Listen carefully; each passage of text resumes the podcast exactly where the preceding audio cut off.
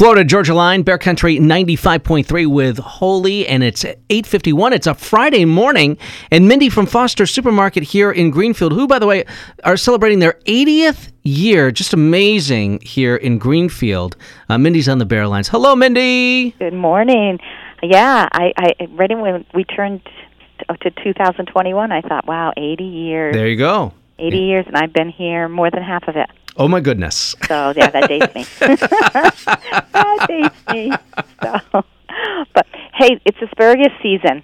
It may not be native, but we're getting lots of asparagus, and it's pretty reasonable. Two ninety nine a pound. Oh, two, now that that's very reasonable. That's really reasonable, and it's been really tasty. Oh, good, good. So good. I thought we would do something with asparagus, and how about asparagus patties?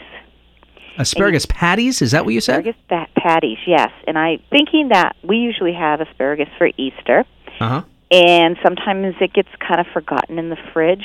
But if I had a reason to do something with it, I might not forget it in there. Mm, okay. So this will either work with fresh asparagus that you would blanch, or leftover asparagus. All right. So Okay. you're gonna when the asparagus is nice and cold, if you blanched it, chill it well. If it's leftover, just dice it up finely. So just cut it up in little tiny pieces. Hmm place it in a bowl and you want to put a little salt and pepper to taste. Now if you salt if you had it for dinner it's already got the salt and pepper skip that step. Yep. Yeah. a pinch of cayenne pepper if you choose to. I like a little bit of a bite to things so but you can skip that. Three tablespoons of grated romano cheese a half a cup of plain breadcrumbs and two large eggs. And then oil as needed. So Put the asparagus in a bowl after you've diced it. Add the spices, the cheese, and the breadcrumbs. Mix it well, and then start with one egg. Okay, blend that in, and then mix your second one. It'll just help the egg to incorporate with the breadcrumbs and the cheese a little better. Okay, one at a time. separate. is what you're One at a time. Yep. Heat your olive oil in a frying pan over medium heat. Okay. hmm Scoop um, probably like a tablespoon of asparagus, maybe a little bit more, into little piles on, on the hot oil. Careful you don't splash yourself. hmm Flatten with, with a fork. All right. And then cook it about four minutes on one side. Flip it four minutes on the other. Serve it with tartar sauce. Serve it with your favorite spicy mayonnaise. Um, uh, a lemon mayonnaise mixture. I might do um, mayonnaise with a little horseradish Mhm. mixture Mm.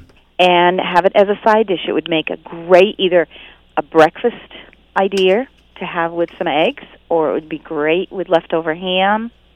Just something a little bit different to use up asparagus, or just enjoy the season of it. Oh, I've never had asparagus patties before. I've had it in many forms, but not as a patty. Not as a patty, yeah, Hmm. but I'm you know tastes great, and it doesn't cook the asparagus too much longer because in my book there's nothing worse than overdone asparagus. Yes, please don't do that. It turns it so bitter. and that's why I don't think I liked it as a kid Oh, because Yeah. one of the guys here was telling me his mother used to put it in the pressure cooker. Imagine that. Oh my goodness. Imagine that. That is a nightmare. Yeah, that is. That is. So, 2.99. just talk to talk to April. She says it's going to last through Easter Okay. at that price. It's coming from Mexico, and then she says the next batch will come from um, California, and then it will be our turn. Oh, very good. That'll be upon us before we know it. I'm glad April is providing us with the, these facts. And wonderful, I wonderful. know. So, anyways, I will talk to you next week. Try these patties. I think you'll like them.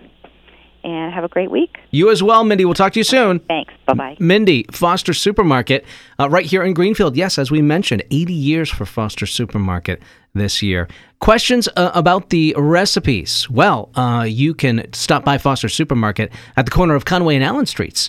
Uh, right here in Greenfield, and talk to that great team that they have in their deli section. They know that Mindy talks to me on Fridays, and uh, they will certainly uh, help you out. And I'll make sure that uh, today's recipe is also posted at the Bear Country website as well at bear953.com. 856.